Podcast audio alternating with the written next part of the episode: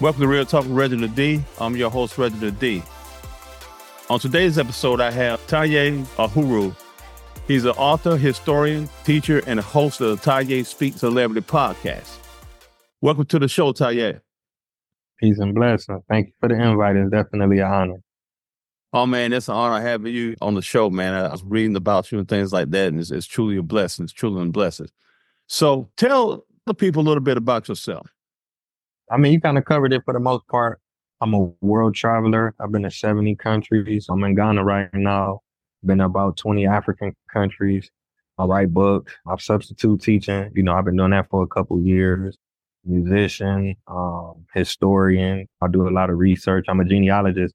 So I help a lot of people trace their ancestry, find out who their great great grandparents were and what type of lifestyle that they were living. Okay. So you grew up in Cleveland, Ohio. So what was your childhood like growing up in Cleveland? And it was cool. It was fun for the most part. I really enjoyed my childhood. I know some people they have like horror stories, but that's definitely, you know, some of the best times I ever had. We grew up we was struggling. We was poor, you know what I'm saying? We was on the system, but you know, having the right mom and having older brothers, we had cousins that lived with us. So we always had a house full of young men, athletic, masculine, you know, man. Yeah, because I can relate to that. And I grew up poor myself and food stamps and things like that. But like I say, it takes a village sometimes to raise us. And then we also have to overcome our situations in life. You know, sometimes I think it's good that we actually experience those things or that way of life because it makes you more humble, it makes you more grateful as you grow in life and you start achieving things in life. Definitely, definitely. Now you have a podcast called Taye Speaks, which is a celebrity podcast. Who are some of the celebrities you had on your podcast? Man, I didn't have over a hundred celebrities, but you know, sometimes I get more unsung people that's behind the scenes, some people that produced or wrote some of your favorite songs. But then I have some celebrities that everybody know, like uh, Tommy Davidson from In Living Color, Anne Marie Johnson from In Living Color, um, DJ Yella, NWA, Michael Keith, 112, Keith Perrin, co-founder of FUBU, $300 million in one year grossing. A lot of people like that. That's awesome. Now you're a world traveler and you've been to 70 countries. What made you become a world traveler? What inspired you or what made you want to take on that part of your life? For me, it started with my mom. My mom used to drive a Greyhound, but so she would take us to different cities, you know, by me living in Cleveland, we'll go to like a Detroit or Chicago or Cincinnati or New York. She'd take us on the bus, me and my younger sister and my brothers, she'll let us ride. And we didn't spend a lot of time in those places, but the few hours we did, it would seem like it was always something fun and exciting being in a new place. And then my mom would try to put together tours and stuff, get her brothers and sisters to travel. I wanted to travel on my own. I started traveling with my friends. We were 18, 19, we grown now, so we'd drive to Indiana or Chicago or Kentucky. We'd do our little music thing, do some shows, pass out some CDs. Then as I got older, I got my passport. And then I just started venturing to different countries. And each time, like I said, when we was going to different places or I would go by myself, I was learning a lot. I was making new friends. I bet you saw a lot of stuff. I bet you learned a lot by traveling the world like you've been doing. I bet it was very impactful. Yeah, definitely. Yeah, yeah, it's life changing. I mean, I don't know how to say it. It just opened up a whole another galaxy to whatever you think the world it really is. I'm from Cleveland. I still got friends that never left Cleveland never left the east side of town. They don't even go to the west side or to another part of the state. So yeah, can't be explained, only experience, right? Yeah, yeah, I think so. But I think for the most part, it's a, a, good experience. I mean, I know some people they may like go do the military or they may go like do like a mission trip. So sometimes they may not get to really explore the the more positive side. A lot of people have that fear. You watching the news and you watching movies like Taken and Hostel and human centipede, you know, you, you don't want to go too many places outside of the state. Right. So you studied abroad. What are some of the places you studied? Yeah, I got a chance to study in different countries. The first time I went to Dominican Republic, I did a semester there and I stayed with a Dominican family. So I was studying like the language, you know, the Spanish language. I learned how to speak Spanish. I had took a little Spanish like in high school, but I never got a chance to get immersed in a Spanish speaking society, you know, ordering food, catching the cab, going to the mall, meeting women, talking to them, having real conversations and stuff like that, learning about the history, learning about the. And Dominicans is real big on baseball. We got to go to some of the major league baseball offices and meet some of the greats. We met Ozzie Virgil. He was the first Dominican player to ever play baseball in the United States. I got to volunteer at an orphanage. You know, I did a lot of volunteering in like community centers and doing different things like that. So you work with people with disabilities and tutoring children. What was that like? What made you want to do that?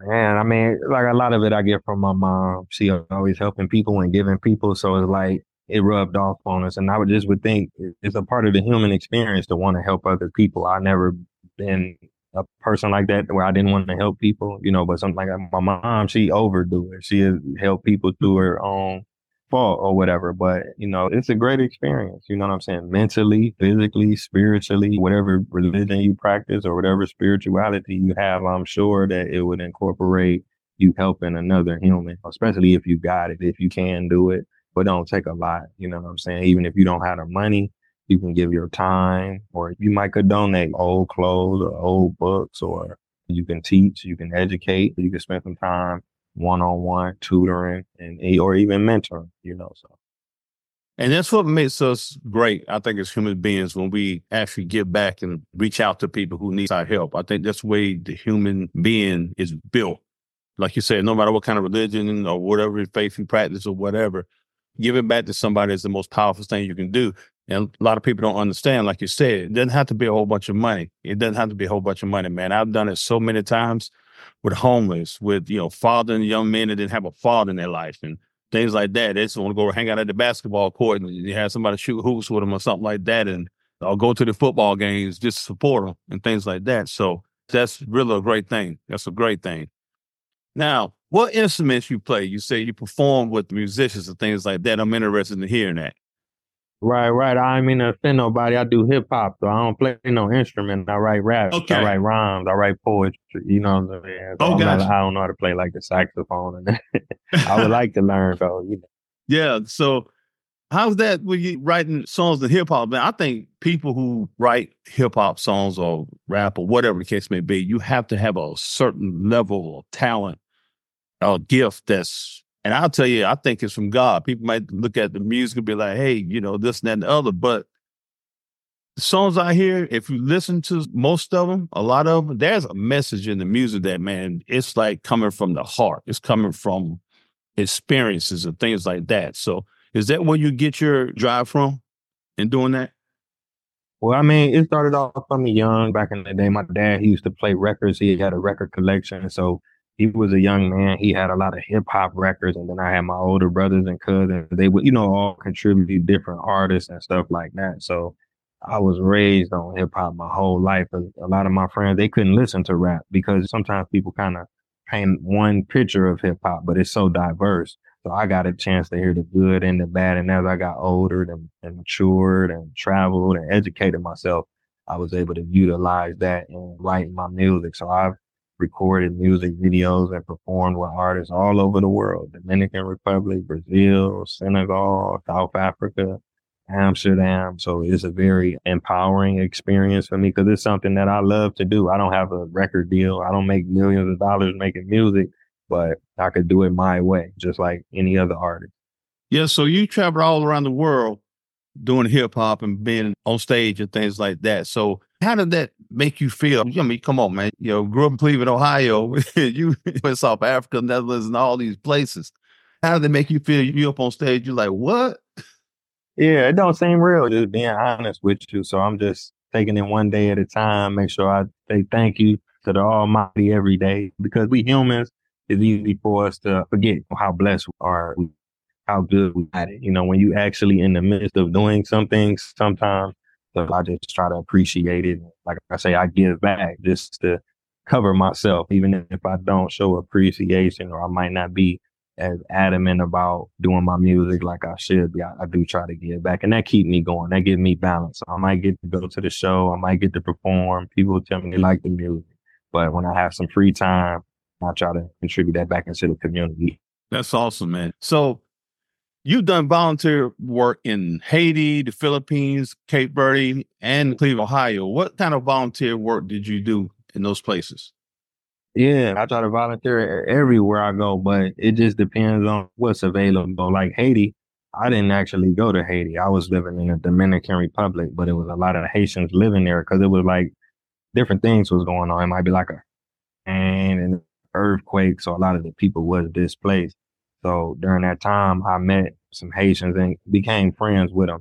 And I think around that time, a lot of people were giving money to the Red Cross, but it was some discrepancy about whether or not the people in Haiti was actually getting the money or not.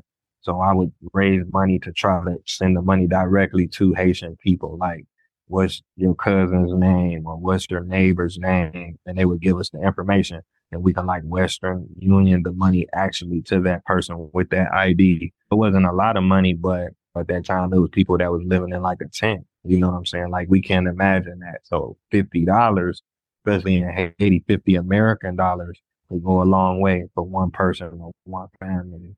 And uh, you mentioned some other places. I, I, mean, in Cleveland for sure, we give away coats and hats for the winter for the homeless. We go outside the shelters and just try to help people. We give away bikes. We've been doing that because I was one of them kids that I didn't get nothing on Christmas. So I know how that feels.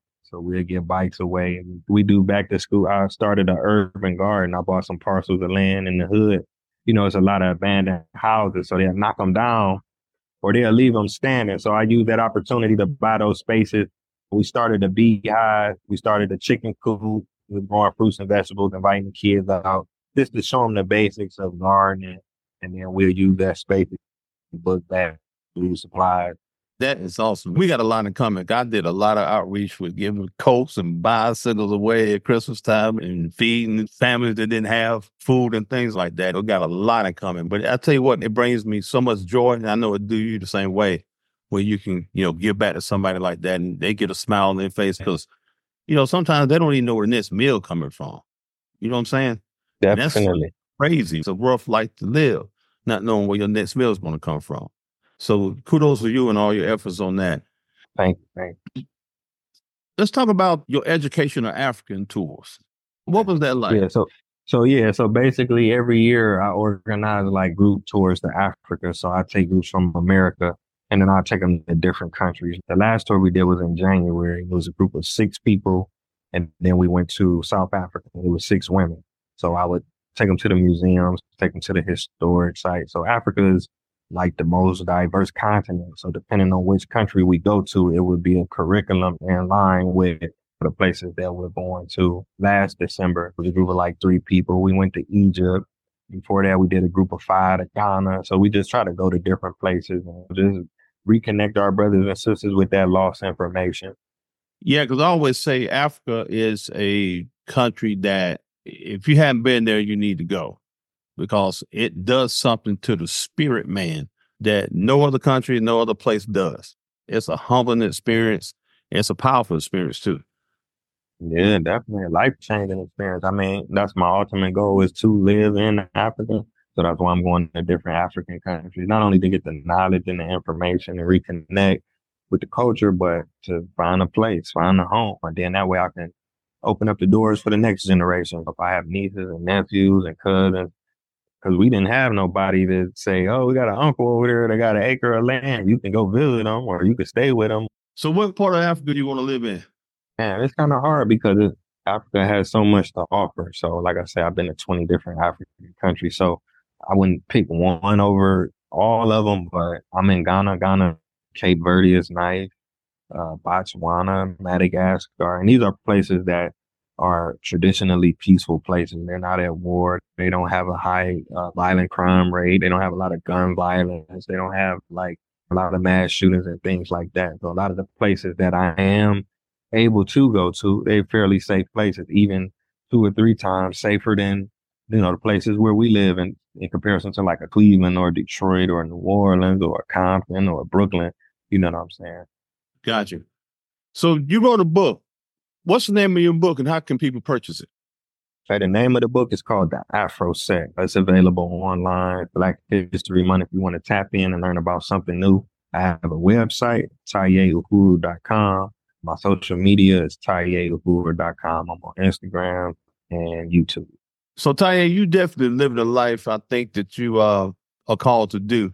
And it's it's got to be a great thing. So what would you say the impact will be on one's life when they volunteer or do outreach in their community? Because so many people are so wrapped up in making money and careers and stuff like that and, and don't think about the volunteer portion of their life and the things they are actually, I say, called to do. I mean, it's beneficial all the way around. I mean, like I say, spiritually, mentally, physically, emotionally, because if you spending time in the community, you getting to know everybody. You know what I'm saying? You making friends, you learning about people, you talking to the elders in your community. They can teach you so much. Then you talking to the children in the community. Them might be the ones that have to come cut your grass or take your trash out. You know what I'm saying? So at least if you put some time into them, some may go astray, but they may look at it like, well, that's Mr. Such and Such. I remember he used to feed me, so leave him alone. You know what I'm saying? Or I made it. I'm uh, let me come back with you. You know, if you're looking at it from that perspective. But I think the most important thing, like I say, spiritually, is being able to help people. It's That's empowering. At least for me, it is. It make me feel better, help me sleep better at night, and it's something I enjoy doing. It's not like it's a chore or a duty. Man, I don't want to do this. I enjoy giving bikes away to kids. Yeah, giving back to somebody is the most powerful thing you can do. Where can people watch your video podcast? Okay, the podcast is on YouTube. That's the main channel. That's the full clips, the full version. But we in a society where everybody is fast paced and fast moving. If you just got a, a, little bit of time, you just want to see a couple short, quick clips, you can uh, catch it on social media Instagram, Facebook, TikTok, Taye Uhu. Taye, I thank you for your time, man, and everything like that. I mean, you are definitely amazing brother just out there doing great things, and I'm very inspired by you. I appreciate that, King. Thank you. Yes, sir. Thank you for listening to Real Talk Reginald D. If you enjoyed the show, please share with anyone you feel that need to take this journey with us on being a better you. See you next time.